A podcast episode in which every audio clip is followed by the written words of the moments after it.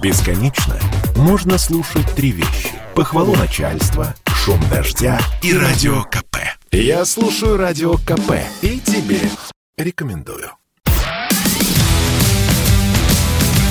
Вы слушаете «Самое главное». Проект Станислава Белковского и Сергея Мардана о том, что представляет реальный интерес для миллионов людей. Всем здравствуйте! И снова с вами Сергей Мордан. Станислав Белковский. Радио «Комсомольская правда». А у нас сегодня премьера. Мы начинаем новую еженедельную программу под лапидарным названием «Самое главное». Почему «Самое главное», Станислав Александрович? Потому что, как русский писатель, я хочу сказать, а, мы с тобой э, представляем народ. Глубинный тот самый народ. А элиты часто навязывают нам, глубинному народу, совершенно ложные приоритеты и темы для обсуждения. Типа цен на шампанское и черную икру. Я согласен. А у нас народная повестка для сотен миллионов. А, ну это вот, собственно, как бы в этом смысле мы с Белковским абсолютно совпадаем, потому что я, как человек, который тоже довольно давно занимается медиа, для меня является абсолютно непреложным фактом а, то, что медиа-повесткой манипулируют все, кому не лень, обсуждаются новости, которые не имеют никакой объективной ценности, а важные события или важные идеи, ну, они, в общем, а, просто уходят в песок и про них забывают на следующий день. С моей точки зрения, а, самое важное событие, ну или, скажем так, одно из самых важных событий прошлой недели, это вот э, болезнь Владимира Вольфовича Жириновского. Коротко объясню, почему. Это вот э, что касается меня. Я всегда считал Жириновского единственным, наверное, и самым главным поистине народным политиком. Ну, безусловно, так оно и есть. Потому что, будучи ярко выраженным титульным евреем, стать кумиром, кумир, э, стать кумиром всех антисемитов страны, их, правда, не так много, но они есть, это для этого нужно глубоко разбираться в народе его психологии. Слушай, а вот в чем а, феномен? Жириновский же, то есть он, он невероятный долгожитель, более 30 лет. То есть вот а, моя память о Жириновском – это примерно 90-й год. Причем не просто там я а, сам себя убеждаю в том, что я его знаю с 90 Я правда эту фамилию помню с 90-го года. То есть он казался странным, он казался фриком, тем не менее... Ну, вот... где, где бы Владимир Вольфович не появлялся, он сразу привлекает да, но, внимание но, но, и становится но, на всякой не... свадьбе женихом Но тем не менее все его сразу запомнили запомнили. Да. Вот 30 Его лет удерживать запомнить. такой высочайший уровень влияния к себе, там, мне кажется, это не только... Какая, какая там книга рекордов Гиннесса? Это, в принципе, там в аналы европейской истории должно быть. Ну, потому что Владимир Вольфович тогда, еще в конце 80-х годов, а я напомню молодой части аудитории, которая тех времен совсем не помнит, что ЛДПР, ЛДПССР тогда, э, была второй зарегистрированной в Советском Союзе партией после КПСС. Значит, была зарегистрирована при советской власти, Минюстом СССР. А он тогда уже понял, что э, политику надо играть, что политика – это шоу-бизнес. И сам он стендапер, стендап-комик. Такого термина-то не было. И он очень последовательно гнул эту линию, он создал эту тенденцию, что если ты в России идешь в политику, то не борешься за власть. Потому что власть и так принадлежит кому надо. Это нога у кого надо нога. И ты, ты становишься блестящим стендапером, зарабатываешь рейтинг, народ за тобой идет, причем независимо от содержания того, что ты говоришь. Именно поэтому я говорю, Жириновский э, ярко важный еврей стал кумиром националистов и антисемитов, что не одно и то же, но тем не менее. Вот. И свой политический ресурс ты сдаешь в аренду действующей власти. Э, над этим можно смеяться сколько угодно, но я всегда уважал Владимира Вольфовича, как и Геннадия Андреевича Зюганова, за то, что эти люди очень трезво себя оценивали. И в отличие от многих других политиков, особенно поднявшихся на пение 90-х годов, революционной эпохи, они прекрасно понимали, что власть – это огромное бремя и огромная ответственность. Ну, вот, и а... если ты не хочешь нести это бремя, то ты лучше туда не рвись, продай свой политический ресурс Кремлю. А, говоря о Жириновском, а, ну вот о его болезни, и там по состоянию, по крайней мере, на сегодняшний день совершенно непонятно, что там происходит, то есть насколько там тяжело его состояние, или, на, или может быть, он выздоравливает, вот там, чего я ему искренне желаю. Но имеет смысл говорить там не сколько конкретно о Владимире Вольфовиче Жириновском, который, ну да, он человек почтенного возраста, а, средних лет, 75 лет, то есть всякое может быть, но говорить нужно о политическом наследии. А политическое наследие – это что? Это ЛДПР. Большое политическое наследие, как бизнес-проект, его капитализация ну, сопоставимо с Теслой, я бы сказал бы, с Амазоном каким-нибудь политическим. Да, Кому но без, без Владимира Вольфовича будем? все это не работает. Ну, во-первых, пожелаем ему скорейшего выздоровления. Обязательно, обязательно. Э, помнишь этот анекдот, как когда Владимир Владимирович Путин поздравлял Виктора Федоровича Януковича несколько раз с победой на выборах в 2004 году? Анекдот был, что а заодно пожелал Ясеру Арафату скорейшего выздоровления. как раз тогда умер в Париже. Вот желаем Владимиру Вольфовичу не в этом смысле, а в хорошем, скорейшего выздоровления. Жизненных сил не очень много. Другое дело вопрос, не исчерпано ли его жизненное задание. Потому что без него ЛДПР, конечно, не, не работает. Это будет все, что угодно, но не та ЛДПР, которую мы знали при нем. Потому что это же Жириновский шоу, это э, проект одного исполнителя. Слушай, ну вот Жириновский шоу-то это все понятно, и для всех там а, было очевидно каждый выбор о том, что люди голосуют не сколько за ЛДПР, но, может быть, последние годы уже вот аббревиатура там стала существовать, ну, вот как бы отдельно от человека, который ее олицетворяет. Но Там, тем... согласись, что это такой издевательство особым цинизмом, что это именно либеральная демократическая С самого партия. начала, да. то есть вот либеральная демократическая партия, да, вот со всей той риторикой, которую Жириновский озвучивал, там, начиная от идеи помыть с сапоги в Индийском океане, заканчивая, значит, нанести какой-нибудь ракетный удар по Джорджу Бушу, ну да, тут, в общем, что либерализм, что демократия примерно одинаковые. Но, тем не менее, а, ну, структура-то ведь есть, то есть э, представители ЛДПР, э, неважно, вот как они возникали, там, каковы их были политические карьеры, они получали губернаторские посты. То есть шла торговля не просто там на уровне там, Государственной Думы, а на уровне регионов, там, ну, местных элит. Ну, это все Жириновский, его договоренности с Кремлем. И все? Конечно. То есть, все остальные в статисты. остались одни его фавориты. Ведь он разругался даже с сыном своим Игорем Лебедевым, поскольку Игорь Лебедев справедливо считал, что раз это семейный бизнес, частный, ЛДПР, э, то он должен его наследовать. Жириновский считал, что нет, его фавориты должны наследовать. В результате главным фаворитом был объявлен Василий Власов, ему 20 с небольшим сейчас. Он первый зам Жириновского по фракции. Mm-hmm. Еще один фаворит э, Борис Чернышов, ему, по-моему, 30, он вице-спикер. Такие молодые мальчики в лучшем виде, в самом соку как Владимир Вольфович любит. Вот, э, собственно, они могут быть формальными наследниками, но они же не могут играть роль Жириновского. Вот, э, если говорить о том, кто из политиков современного пространства мог бы войти в эту нишу, в это стендап-шоу, почти на Жириновском уровне. Это очень сложно. Например, Виталий Милонов. Вот мог. Да, Вполне, да, безусловно. Мне кажется, безусловно. оптимальный кандидат на роль лидера ЛДПР. А, кстати, а вот кто еще, кроме Милонова, кто вот в этом а, амплуа политического фрика у нас работает? В хорошем смысле этого слова. Э, вдруг Милонов обидится Тут, на, э, на слово фрик на всякий нет, случай. Нет, фрик только в хорошем смысле. Да, я говорю. Это высоко оценим таланты господина Милонова тем самым.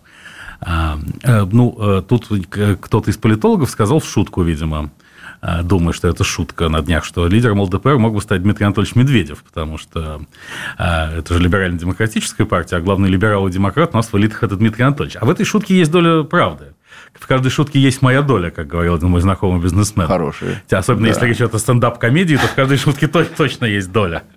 А, потому что тут неожиданно вчера выяснилось, что э, Единая Россия провела исследование, об этом написал коммерсант, что, что среди базы сторонников, на 25 миллионов э, сторонников ЕР, только 40% поддерживают власть а 60% э, де-факто придерживаются оппозиционных взглядов. И в качестве, в качестве критерия было сказано, что они лайкают посты людей типа Алексея Алексеевича Венедиктова. Поэтому Поэтому, если ЕР становится оппозиционной партией, в этом смысле, ну, такой же фейковой оппозиционной, как ЛДПР, она могла бы в случае ухода Жириновского объединиться с ЛДПР, и стать либерально-демократическая партия «Единая Россия» во главе с Дмитрием Анатольевичем, который так уже сидит на этом Кстати, сегодня в моей утренней программе э, кто-то из слушателей, э, ну, видимо, так вот в порядке творческого бреда или брейнсторма, как сказали бы политкорректные американцы, предложили решение следующее. А, ЛДПР должно... Вместо ЛДПР будет партия «Новые люди». Ну, я не знаю, на место Жириновского должен прийти Нечаев. На что, в общем, я возмутился и тоже сказал, я говорю, вы посмотрите вот на Жириновского, который с 89 1995 года не боялся выходить к парку Горького и там разговаривал с людьми, я говорю, вы себе можете представить вот э, Нечаева с его выражением лица, который, в принципе, с людьми разговаривает, или Сардана Авсентьева?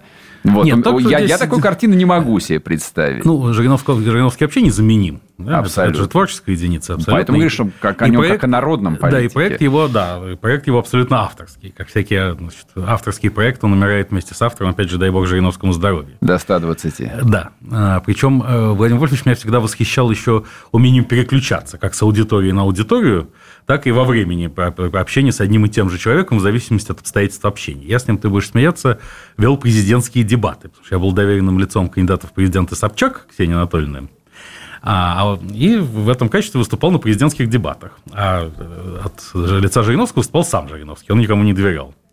И в эфире Жириновский кричал, Белковский, я тебя посажу на следующий день после выборов. Как только эфир заканчивался, говорил Белковский, ну, ты же большой философ, зачем ты работаешь в Собчак? Иди лучше ко мне. Единственный момент, чтобы эту тему вот э, так аккуратно и плавно закончить, единственный момент, который приближал э, Дмитрия Анатольевича к народу, это вот э, его танцы на той самой знаменитой дискотеке. Да, American Boy. Кстати. Да, American Boy. Вот на, на, на, все, я не могу продолжить линейку вот чего-то, что делает Дмитрия Анатольевича близким глубинному народу. Нет, ну держитесь, там сказать. А, ну, да, да, да, ты прав, нет, наверное. Нет, ну, вы держитесь. Это абсолютно, абсолютно народный слоган. Ну и, наконец, мы сейчас не будем расшифровать расшифровывать, что именно весьма сближает Дмитрия Анатольевича Медведева с э, русским народом, это то, о чем Владимир Владимирович Путин однажды, когда Дмитрий Анатольевич был премьер-министром, э, он приехал на заседание правительства и провел э, его вместо Медведева, сказав, у Дмитрия Анатольевича грипп, не уберегли мы его. Что у Дмитрия Анатольевича все сразу поняли, и это тоже, безусловно, делает его народным политиком.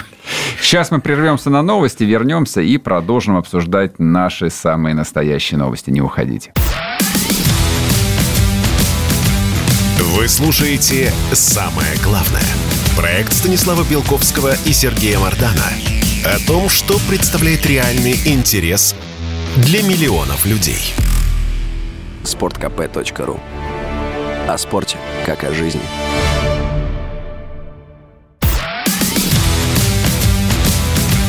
Вы слушаете «Самое главное». Проект Станислава Белковского и Сергея Мардана – о том, что представляет реальный интерес для миллионов людей. И снова здравствуйте, и снова в эфире радио «Комсомольская правда». Я Сергей Мордан. Я Станислав Белковский. А это еженедельная итоговая программа «Самое главное». Станислав Александрович, а но ведь мы же вспомнили про Владимира Вольфовича не только потому, что его забрали в ЦКБ, а то, что он, в общем, тут троллил всю честную публику тем, что у него 8 прививок. Да, и, и требовал покарать всех, кто отказывается Да, и требовал, в общем, многократно требовал покарать всех, кто не верит в науку. Да, и при этом оставался самым народным политиком. Надо заметить, о чем я забыл сказать в предыдущей части, что при этом Владимир Вольфович оставался всю жизнь культовой фигурой гей-сообщества и народным политиком одновременно. То есть многогранности его может позавидовать кто угодно. Ну, да, это э, еще раз показывает, что вакцинация вещь индивидуальная. Мы, естественно, целиком за вакцинацию. Я сам вакцинирован спутником ВИ, не побоюсь этого слова. Вот. Но э, принимать вакцину как э, минеральную воду без газа нельзя все-таки. Это... Ну, если это правда, слушай, на самом деле, вот когда, да, когда, он, он когда он это говорил, у меня не было ни малейшего сомнения, что это фирменный э, Жириновский троллинг. Вот, не, я просто почему вспомнил про это обстоятельство, что что вот он заболел именно ровно в тот момент, когда все, ну, почти что в полный голос, я, по крайней мере, начали говорить о том, что все, пандемия закончена, с весны начинаем жить как нормальные люди, как в 2019 году. Да, но я должен сказать, что про перманентную вакцинацию раз в три, а то и в два месяца говорил не только Жириновский, а и большие научные светила типа академика Гинзбурга, главы НИЦ Гамалея и все такое. И сейчас, собственно, тут ставится большой знак вопроса. И, но э, где-то уже поставлен восклицательный знак, или даже крест в лучших христианских традициях. Положил этому начало Борис Джонсон, премьер-министр Великобритании. Человек равный Уинстону Черчиллю, теперь я сказал бы, в европейской истории. Да, потому что именно, именно он, э, сказать, как будучи схвачен за филейную часть в связи с невинными винными вечеринками в его резиденции, подчеркнувшими, насколько элиты далеки от народа, что все, что было запрещено в эпоху локдауна народом, было разрешено элитам. Все об этом догадывались, но не было доказательств обстоятельств. Тут они поперли изо всех щелей, Джонсон отменил к черту все ковидные ограничения, перевернув шахматную доску. А на днях э, произошло главное событие в мировой истории последних лет. Есть такой университет Джонса Хопкинса в Балтиморе, в США. Это крупнейший мозговой центр по ковиду и по статистике. Вот э, с самого начала, с марта 2020 года, все основные публикации ковидной статистики шли со ссылкой mm-hmm. на соответствующий центр университета Джонса Хопкинса. Он опубликовал доклад в котором очень четко сказано, что политика локдаунов карантина была совершенно неправильная, что 0,2, она уменьшила смертность от ковида на 0,2%, при этом мировая экономика потеряла 28 триллионов долларов, рухнули логистические цепочки, произошел жуткий всплеск инфляции и из-за крушения логистических цепочек, и из-за того, что э, в развитых странах начали раздавать вертолетные деньги, которые тут же поступили на, на всевозможные рынки. Э, страшно выросли алкоголизм, наркомания и самоубийство. Э, политика самоизоляции была неправильной. Потому что когда люди замкнуты в одном пространстве, у них нарастает доза вируса в организме, и они тяжелее болеют и чаще умирают. И умерло чуть-чуть меньше, может быть, от самоизоляции, но те, кто из-за этого так сказать, стал жертвой, опять же, всплеска наркомании, алкоголизма или домашнего насилия, эта цифра значительно перекрывает сэкономленное. И это прорыв, потому что если до того все критики политики локдауна и самоизоляции подвергались обвинениям в антинаучности и мракобесии и шарлатанстве, как я, например, то теперь уже не попрешь. Все получило подтверждение на высочайшем научном уровне.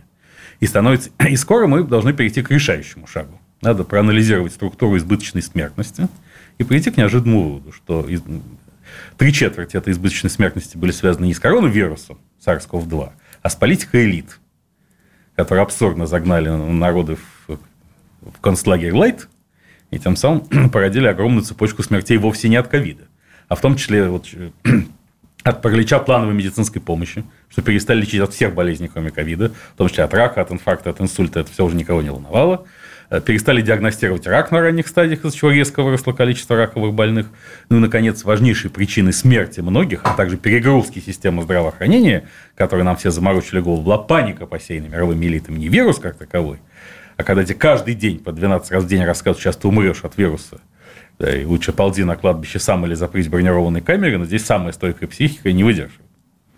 Поэтому э, публикация доклада Джонса Хопкинса – это переворот. И я думал, что это все случится, но, честно говоря, предполагал, что это будет в конце года что мировые элиты еще год продержатся и простоят. Но под давлением народных волнений в разных странах, видимо, это случилось. Ну, у меня, кстати, вот не было ощущения, что это может продержаться целый год, потому что, ну, это опять-таки по моим субъективным ощущениям, люди просто психологически устали. Озверели просто. Да, конечно. люди просто перестали реагировать. Это превратилось в такой надоедливый, раздражающий фон. То есть, не, какая-то вот часть э, людей, э, ну, скажем так, э, нервически неуравновешенных, да, они продолжали бояться, то есть, как бы, ну, до сих пор на улице легко, до сих пор можно встретить людей, которые ходят в масках на, по улице зимой по Москве. Вот, но основная масса даже отказывалась что бы то ни было слушать по этому поводу. Но что характерно, вот что меня лично восхитило на прошедшей неделе, а, это скажем так, организационное решение российской власти, ну, точнее, вот ее ветвей, которые, значит, за здоровье нации отвечают, как будто ничего не случилось. Все идет по плану. Вот, госпожа Попова, вот э, любимая моя женщина с невыразимым выражением лица и со стеклянными глазами. А единственное, что виду, сказала... сейчас ты участвуешь в объективации сексуальных а, Я постоянно этим занимаюсь, да, тут все уже привыкли к этому. Да, и она наконец... Спу... этом да, спустя, спустя два года рассказала, что э, перчатки можно не носить. Вот. Но все остальное, в принципе, хорошая Нет, вещь. Госпожа Попова уже, ну что-то, она упразднила уже изоляцию для контактировавших законтаченных, прошу прощения. И э, карантин теперь до недели да, уменьшен. Да, да. И по, что... по истечению карантина не ну, надо ну, тоже что сдавать анализ. неожиданно обнаружилась э, такая неочевидная до, до недавних пор мысль, что невозможно установить, контактировал кто с кем контактировал. Конечно. Если не вести тотальный, тотальный режим. Да, а что, что невозможно. Аппарата. Слушай, ну на этом... Нет, ну это в защиту, так сказать, объективированных, объективированной, захарашенной тобой госпожи Поповой, я могу сказать, что это во всех странах мира происходит. Э, в Европе, например. Вот Нидерланды перед Новым годом ввели жесточайший локдаун. Угу, После Нового года отменили, как будто ничего Вообще не было. все, да, как будто так и должно быть. Ну, и неожиданно только что кричали, что вообще уже даже маски не помогают. Надо ходить в респираторах FFP2 по улице во многих европейских странах. А э, ну, надо уже входить в противогазах, мне кажется. Тем более можно подготовиться к большой войне, которой нам всех грозят, по старому анекдоту. Помнишь, как к земле привыкнете? Да, да, да. да, поможет? Да, нет, нет, земле, не поможет, к земле, земле привыкнете. И все отменилось в один день. Потому что элиты неожиданно поняли, что если сейчас они немедленно не отменят эти антиковидные меры, то народы их сметут, как это происходит сейчас в Канаде с премьер-министром Жестеном Трюдо. Он держится, он держится, Но да, в он- бункере, в бункере. Ну, в бункере он был, а вчера он а, выпустил, кстати, пункты, вот а, на каких условиях он согласен встретиться с каждым водителем грузовика. Только если есть, они будут Да, вакцинированы. каждому, да, три минуты, если он будет вакцинирован. Очень смелое решение, я бы на его месте. Если бы я был человеком в таких носках, я бы не рискнул встретиться с С канадским водителем да. грузовика. Потому что ему хватило бы и три минуты для того, чтобы укатать его в асфальт. Вот, ну да ладно. А, ну, вот чтобы поставить точку на этой теме, ты веришь в то, что, ну, примерно с мая, майские праздники – это важная вещь в русском сознании и в русской жизни, мы вернемся к нормальной жизни и забудем обо всем этом, как страшный А сон. мы уже возвращаемся, потому что ведь это все, вся разруха в головах, как сказал классик. Да, мы страдали от страха перед этим вирусом, который элиты искусственно нагнетали еще для того, чтобы проверить нас на вшивость. А мы легко откажемся от всех свобод. Оказалось, да, легко, Сначала- более чем. Сначала да, потом нет. Потом вдруг люди опомнились, ущипнули себя. И даже в нашей стране QR-коды не стали вводить под, под давлением, в общем, народа, который дал понять, что пусть у России не такие глубокие традиции демократии, как в Китае, как недавно сообщили нам господа Путин и господин Путин и товарищ Си Цзиньпин. Слушай, у нас другие традиции. У нас тут э, Бакунин и князь Кропоткин были. Вот, не говоря. Да, но QR-коды – это перебор. да? Э, И, так сказать, э, огромные народные волнения в Европе и в Америке, они показали элитам, что все, так сказать, эта шарманка больше не работает. Что, э, кроме того, стало, что еще показала эта пандемия эти два года? Что между элитами и народом действительно пропасть, которая тщательно вуалировалась в прежние годы. Элиты все время пытались дать понять, да нет, мы почти такие же, как вы. Да хрен вы, они такие, как мы. Потому что на вас никакие карантины не действуют и не распространяются. Вы живете в больших поместьях, из которых вы и так не выходите. Для вас любые рестораны, концертные залы и театры открыты. Это для нас они закрыты. А если они даже закрыты, то крепостные актеры приезжают к вам в эти имения и разыгрывают спектакль прямо там. И французский повар тоже приедет и Да, да организует он никуда э, не уедет. Да ни в каких масках выходить не будете, потому что вообще по улице не ходите. За ред- за редким исключением. И у вас паспорта и вид на жительство других государств, поэтому никакие ограничения на поездки на вас не распространяются. И летаете вы, блин, на собственных самолетах, поэтому отмены авиасообщения вас не касается. И вам даже легче стало. Вам в небе никто не мешает летать на ваших частных джетах. Слушай, а до перерыва осталось совсем немножко. Вот э, вопрос, который э, не дает мне покоя. Как ты полагаешь, э, а их призовут к ответу, вот эти вот самые элиты? Будет ли Нюрнбергский, э, Нюрнбергский Безу- я- трибунал? Нет, я считал, что именно из страха перед этим трибуналом они будут откладывать обнародование правды, но уже не смогли. Видимо, они решили, что надо сползать превентивно, пока народ не порвал их на части. Но будет анализ избыточной смертности. Я ожидаю его ну, не, не позже конца этого года, который покажет, что, извини, что я повторяюсь, что Ага. большая часть трупов из-за политики элит, а не вируса. И здесь, конечно, кого-то придется спросить, а как же вы это допустили? А 28 триллионов долларов убытков мировой экономики по версии Всемирной организации здравоохранения Билла Гейтса, это где? А, слушай, Трамп по-прежнему предъявляет претензии китайцам, говорит, что это они во всем виноваты, и они готовы заплатить. Второго он не утверждает. Он только утверждает только первый, что они Ну да, виноваты. ну хорошо, да, я согласен, да, да, надо, надо уточнить, конечно. китайцы не будут. Конечно, не Разве будет. что мертвый, посчитав своих мигрантов миллионов сто, оценив ка- каждого в тысячу долларов, отправив их снова на Запад. А Значит, поскольку мы коснулись темы цифрового ГУЛАГа, я предлагаю в следующей теме обсудить тему нашего старого домового, доброго офлайнового ГУЛАГа из колючей проволоки и бревен. Самые актуальные темы, самые громкие гости, самые острые вопросы.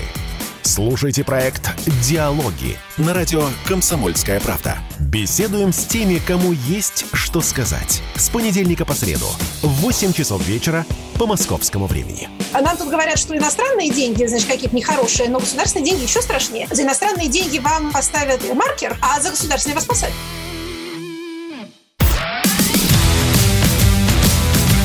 Вы слушаете «Самое главное». Проект Станислава Белковского и Сергея Мардана о том, что представляет реальный интерес для миллионов людей.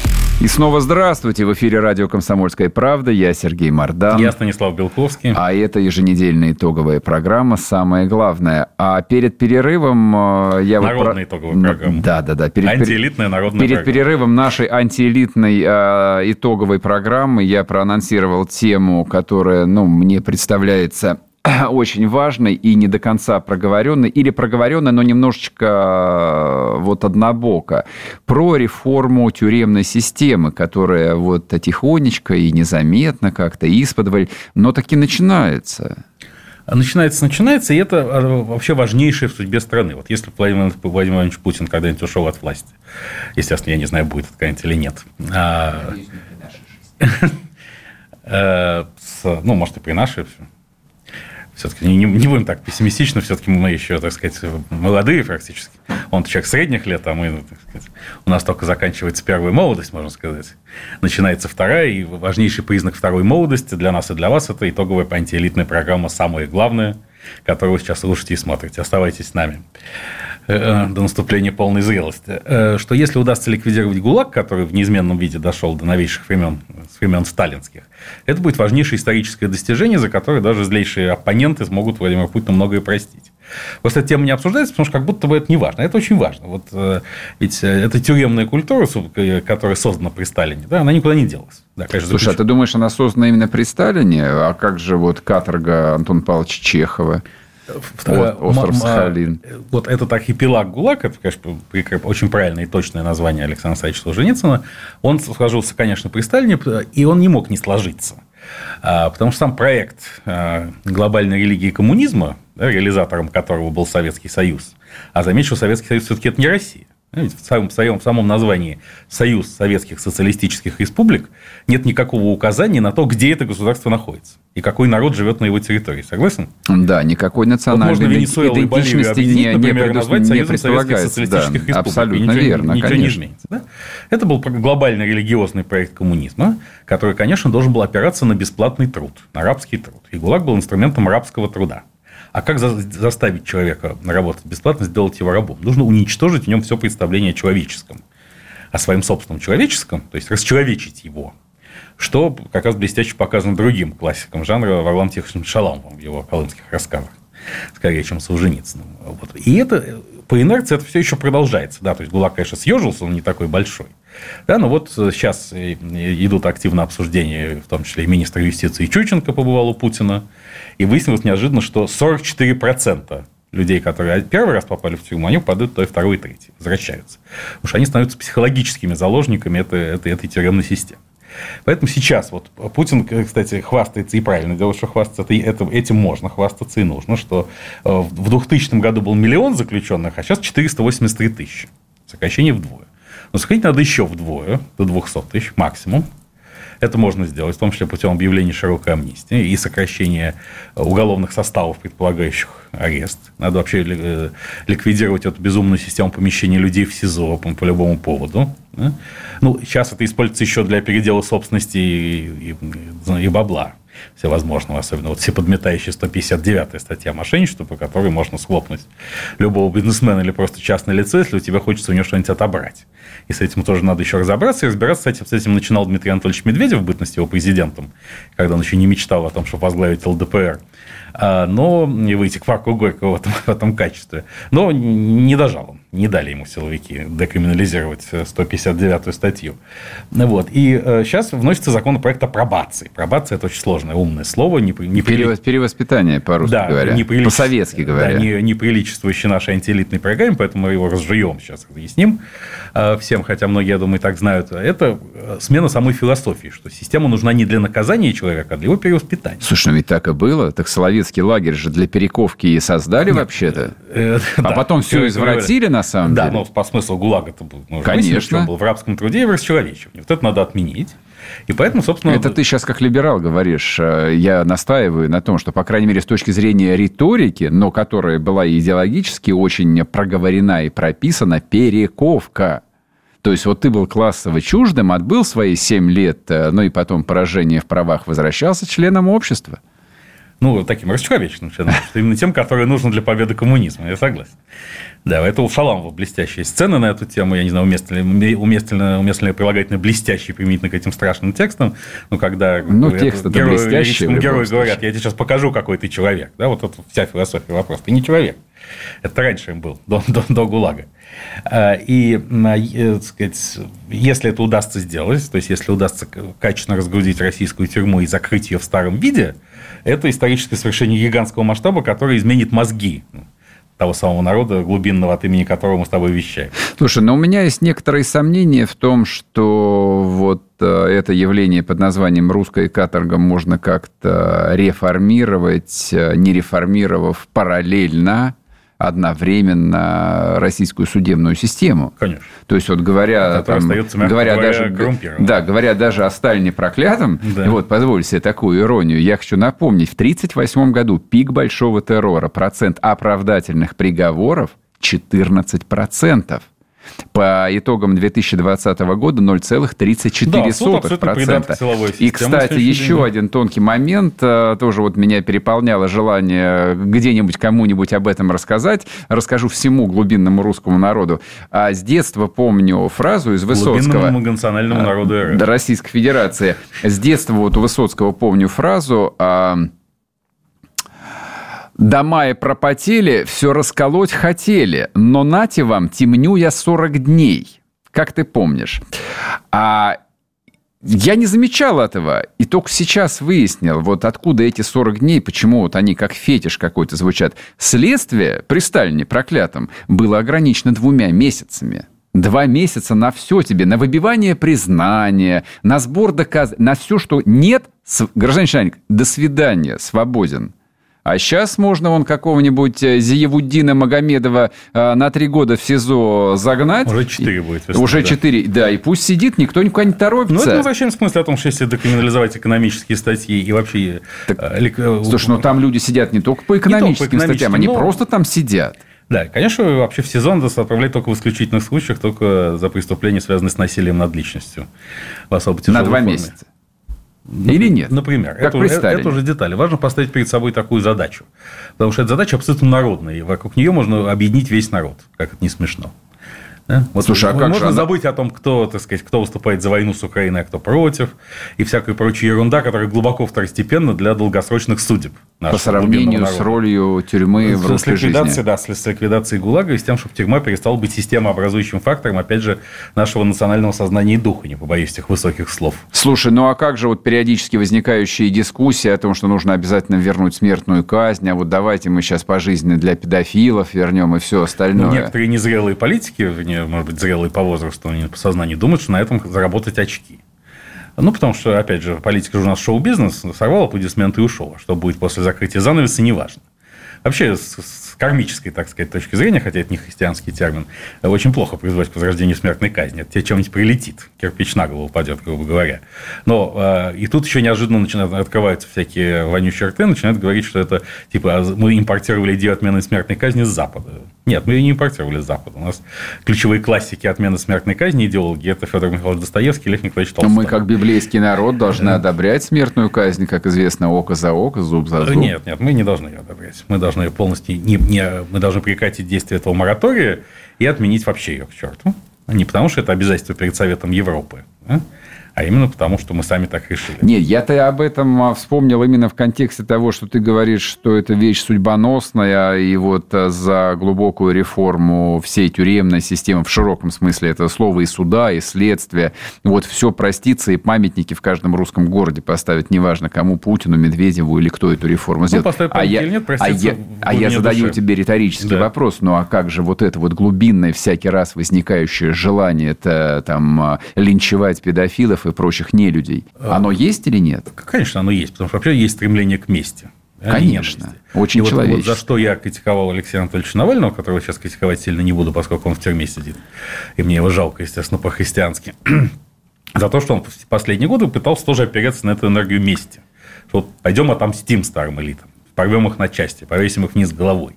Я считаю, что вот ни один политик, который так рассуждает и на эти энергии опирается, не должен иметь большого будущего в нашей стране. Потому что ну, страна наша должна стать гуманной и доброй, а не жестокой и злой. Это нужно нам самим.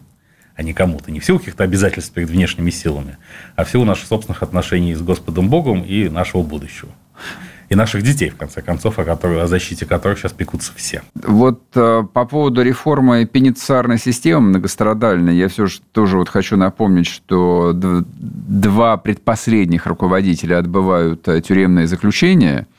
Вот, Реймер, второе имя которого я даже запомнить не успел, а третий подал в отставку. Третий ну, уволен был. Да, э, ви- видимо, отчаявшись хоть что-то в этой... Ну, по, по некоторым данным, он был уволен за попытку вывести Федеральную службу исполнения наказаний из подчинения Министерства юстиции. Ага как бы Владимир Владимирович Путин не ругался с Европой, он всегда дает понять, что из Совета Европы мы не выйдем. Потому что мы Европа, черт побери. Ну, так оно и есть. Другая, но Европа, деле. поэтому не выйдем из этой Европы. Как известно, Чтобы... самый большой европеец в России – это правительство. Да. Вот, а, собственно, Путин, как человек да. глубоко русский да. и литература центричная, об этом никогда не забывает, мне кажется. Но посмотрим, поживем, увидим, что приключится с нашим ГУЛАГом. Сейчас будет короткий перерыв на новости, скоро вернемся. Каждый понедельник на Радио КП. Десант здравого смысла в лице Дмитрия Гоблина-Пучкова и Наданы Фридрихсон борется с бардаком окружающего мира и смеется в лицо опасности. Это кто такое мог придумать? Это даже не днище, это вообще какое-то безумие. Вы что там устроили? Перво-наперво, это не ядерные державы. Что они там обсуждают со своими там полутора танками в Эстонии и одним танком в Латвии? У нас есть чем уговорить их танки. Надо быть полным идиотом, чтобы, глядя на это очередное шапито под руководством клоуна, испытывать к этому какое-то уважение. Я повторюсь, деньги где? Где производство? Где рабочие места? Где снижение снижение тарифов, там, ЖКХ и прочее. Слушайте «Гоблина» и «Надану» каждый понедельник в 7 часов вечера по московскому времени на радио «Комсомольская правда». Вы слушаете «Самое главное» – проект Станислава Белковского и Сергея Мардана о том, что представляет реальный интерес для миллионов людей – и снова здравствуйте. В эфире радио «Комсомольская правда». Я Сергей Мордан. Я Станислав Белковский. Белковский показывал, забывает подхватывать. А, а это итог... Я просто очень скромный человек. И, и пять, я тоже очень скромный. раз в час напоминать о том, кто я такой, это не, неудобно. А Пока. это... Но потом я раскочегарюсь и, так сказать... Но это не скромная программа под названием «Самое главное». Главная итоговая программа, что случилось на неделе, то, что от вас скрывают э, элиты, они же комиссары, которые врут. Итак, Станислав Александрович, э, война будет или нет? Я устал ждать войну уже. Хочется каждое утро начинать со сводки боевых действий. Ну, Российские создать... войска, э, преодолевая сопротивление противника, вышли на окраины Черновцов, например. На линию Коростень-Умань, как сообщала нам газета «Бильд» в декабре. Э, И взяли под охрану могилу вот этого известного рэба, я забыл. Ну так чего? Что с войной? Почему? Почему нас разочаровывают каждый день? Вообще, к чему все эти танцы с бубнами? Так, кстати, сейчас уже говорится о том, что американское посольство переедет из Киева на запад Украины, например, Ивано-Франковска. Меня эта тема, ну, потому что так боятся войны. А почему не Львов? Львов – это же прекрасный имперский город. Львов тоже, но его сейчас приоритетный кандидат Ивано-Франковский. Меня лично это очень беспокоит, в хорошем смысле. Почему? Потому что я давно ношусь с идеей вернуть городу Ивано-Франковску его историческое название Станислав. Что в честь Холмогорова. И поставить бюст Холмогорова. Нет, Станислав Холмогоров – это актер театра на Таганке, который уехал в Канаду. Ты, наверное, его с кем-то путаешь. Ну, с, с программой Станиславович я его путаю, да. Егор Станиславович. Вот, поэтому тогда я ассоциация. Это его сын. Вот. А, поэтому думаю, что такой войны не будет, и ее не будет еще потому, что она давно уже идет. Как я вижу эту картину мира? А мировых войн было не две, как принято считать, а четыре. Одна, третья мировая война – это была холодная война, которую Советский Союз проиграл и рухнул. Ее, дата ее условного окончания, условная дата ее окончания – 9 ноября 1989 года. Это день падения Берлинской стены. И по, по итогам этого сложился американоцентричный мир – Наш президент Владимир Владимирович Путин считает, что надо покончить с американоцентричным миром. Он об этом, кстати, говорил в Мюнхенской речи еще. 15-летие, которое мы отмечали на этой неделе. А для этого нужно как отменить результаты предыдущей мировой войны, только новой мировой войной. И она идет 2014 года, это гибридная война, она идет, мы на войне. Потому что война, опять же, в головах.